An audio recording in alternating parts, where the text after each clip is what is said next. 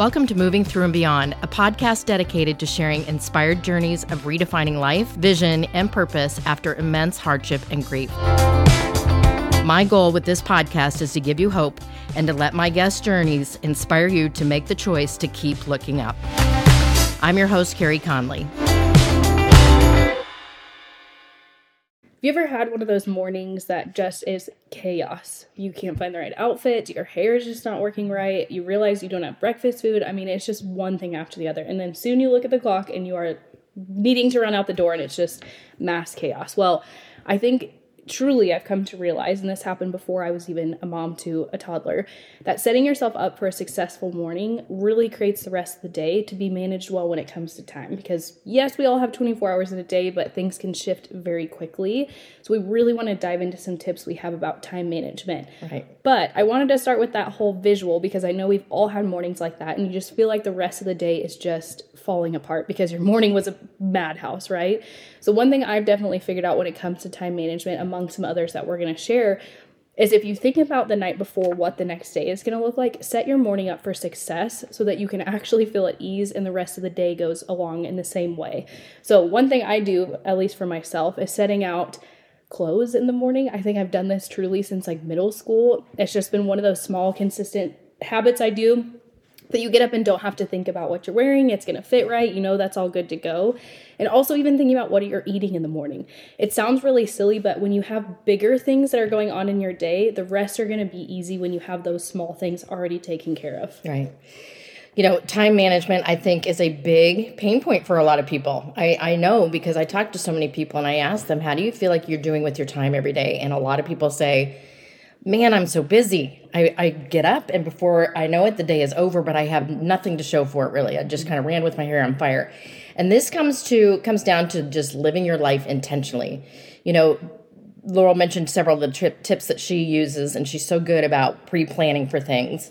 I am really good about taking the very first hour of my day and setting up my day with the right intention, the right mindset. I read something positive, I do my affirmations, I journal.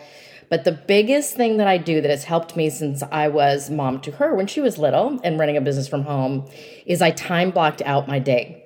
There was an hour or two that I focused on certain things so that I could be 100% present on that thing in the moment and then move on to the next thing, right? So when I was running my business from home, I had a time block of working it for an hour or two. And then after that, I could shut the door and go on and be in full mom mode. So I really want to encourage you that if you are somebody that can't feel an hour pass, because some people, you know, just literally can't. They just get involved in something and, you know, oh my gosh, where did the hour just go? Mm-hmm. To have some sort of a system. I still like using paper day planners.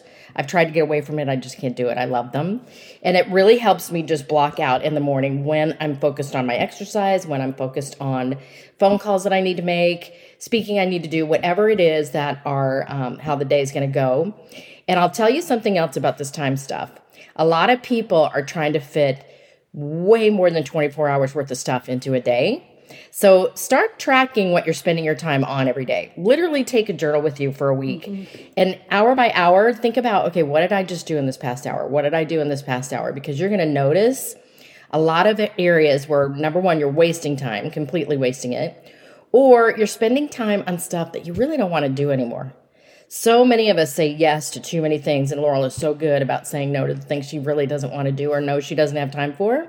Start looking to see where you can eliminate some of those things because the reality is we're trying to fit it all in and it's mm-hmm. not going to work right? Yeah, then you just start to get super flustered. And, you know, I think as time goes on, you'll get better about being able to map out your day. It sounds weird, but it's almost harder to be intentional with a day than it is with a week because a week you feel like you have a lot more time to get these mm-hmm. things done.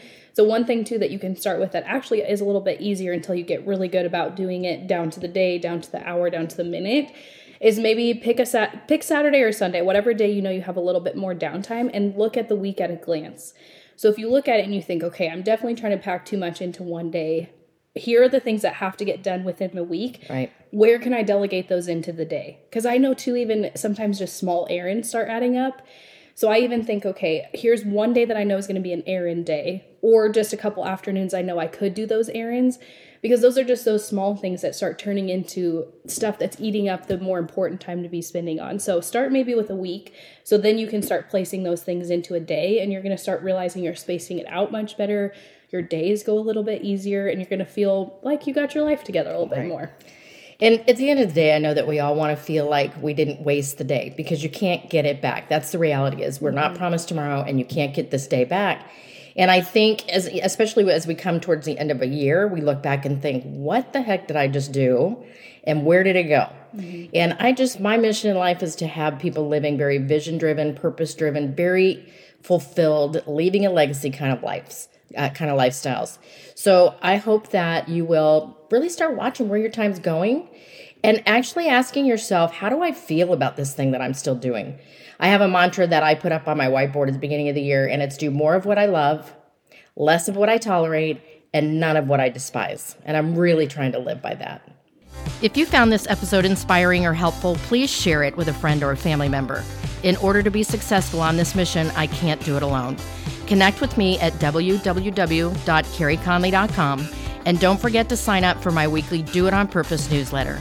Let's build this life giving vision movement together to end this epidemic, save lives, and create purpose.